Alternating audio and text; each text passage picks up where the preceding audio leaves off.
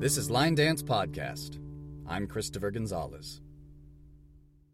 Hello and welcome to a special seven minute edition of Line Dance Podcast. What is your name? I'm Kylie Gray. And what would you say is your primary role in the line dance community? I am just a hobby line dancer. I started dancing probably about like six days a week. I was really into it. And then I recently started teaching um, beginner hours at Carson Lanes. And then I helped Dustin teach couples dance class at our local community college. And that's Dustin Valcalda? Yep. What inspired you to start your own beginner hour? Um, it actually is not my own. I kind of just got thrown into it. So the owner there, Teddy, has been teaching beginner hour for a long time. That's actually how I got started line dancing in the first place was taking her beginner hour. And then uh, one day, not too long ago, I was there and she said, Oh, you know this dance? I want to learn it. Will you teach it to us? And I did. And I've been teaching there every other week since then. Do you have a, a list of dances that you're uh, planning to bring in, or do you just kind of uh, find them as you go?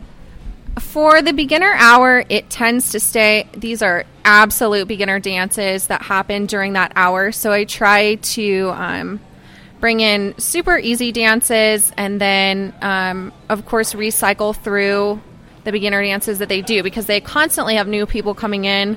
So it's a lot of reteaching. Um, most recently, I taught eye candy, so a really popular beginner line dance that most people know, but super beginners coming in don't. So I'm just giving them an opportunity to learn the stuff that kind of everyone in the line dance community typically knows.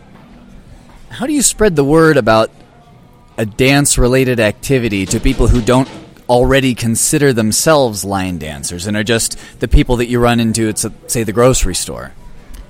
Um, I have kind of spread the word. I was in the fitness community actually, so I brought a lot of my clients from there into line dancing. Like, hey, if you want a fun alternative way to work out, like come with me to line dancing. Like, there's a beginner hour. It's super fun for everyone. So I've brought a lot of people in that way. And then Teddy, of course, does a lot of marketing on her own. Um, a lot of it through Facebook, I have seen, and then I'm sure there are other venues that she does that through. Now, once they're there, it can be difficult to convince them that this is actually for them and that they can do it. How do you give them that confidence in the lesson, or maybe just take the stress out of it so that they don't realize they're learning?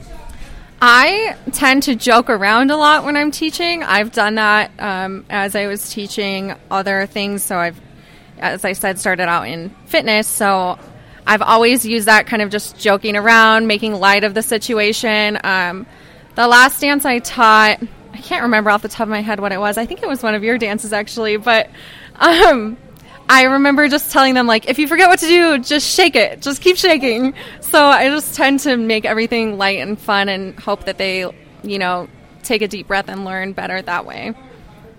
Have you seen any transformation so far among people who now consider themselves dancers, having previously maybe had trouble just getting the rights and lefts figured out? Yeah, I, I see it all the time. And you'll see people, especially in the beginner hour, they kind of um, rotate in and out. You know, you'll see a person one week and never see them again. But then you'll also see a lot of those people that they show up one week and you can see that it just catches for them just like it did for me where they showed up one week and then they're there the next and the next and you're starting to see them every day and you're starting to see them at more venues and things like that. So you can definitely see it catch on and spark in people. Is there any message that you've wanted to put out there for everyone to, to think about whether they're a dancer or a potential dancer, something that uh, they really should hear, that somebody should be telling them, but they, they haven't been told yet, something that you would like to tell them yourself?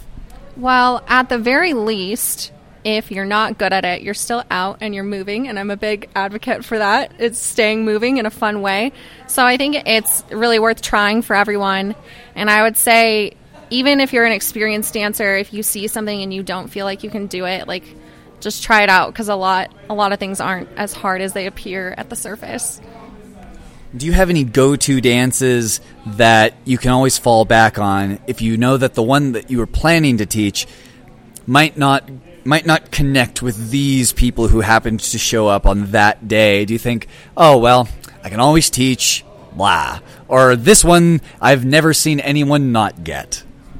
Um I mean, the dances in that hour are really basic, so pretty much all of them can be fallbacks. But uh, watermelon crawl has been taught infinite times during that beginner hour. It's not really my go to, but it has been taught a ton of times. Um, the basic cowboy up and uh, Copperhead Road. Those are those are some of the really good beginner basics that always seem to work. I haven't taught them myself during that hour, but I could definitely always fall back on them. They're always done during that hour. And if people wanted to send you an email to find out how do they get to this class, you know, how much does it cost, if they have any questions for you and they wanted to reach out either on Facebook, email, or something else, what is the best way that they could do that?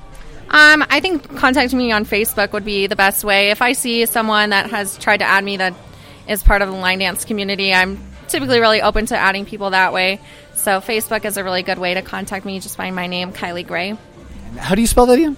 It's K Y L I E G R A Y.